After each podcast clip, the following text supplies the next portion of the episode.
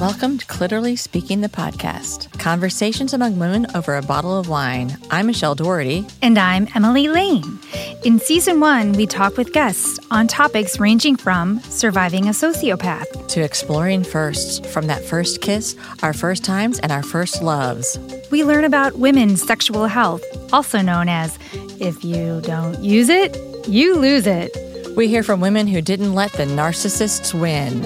And from comedian and actress Dana Powell on how to succeed in Hollywood. We talk about consent, the gray areas, as well as the black and white. We visit with a guest who uses ethnodrama to empower young people to tell their stories and change lives. We learn about the power of resilience from a guest who suffered from chronic daily migraines since she was 17. We explore the effects of mommy shaming and the sometimes disastrous over 40 dating scene, We talk about wine and panties and friendships and goals, and making a difference and falling in love and fears and challenges. and hope. Welcome to season one of Clitterly Speaking the Podcast. We're so glad you found us. Cheers.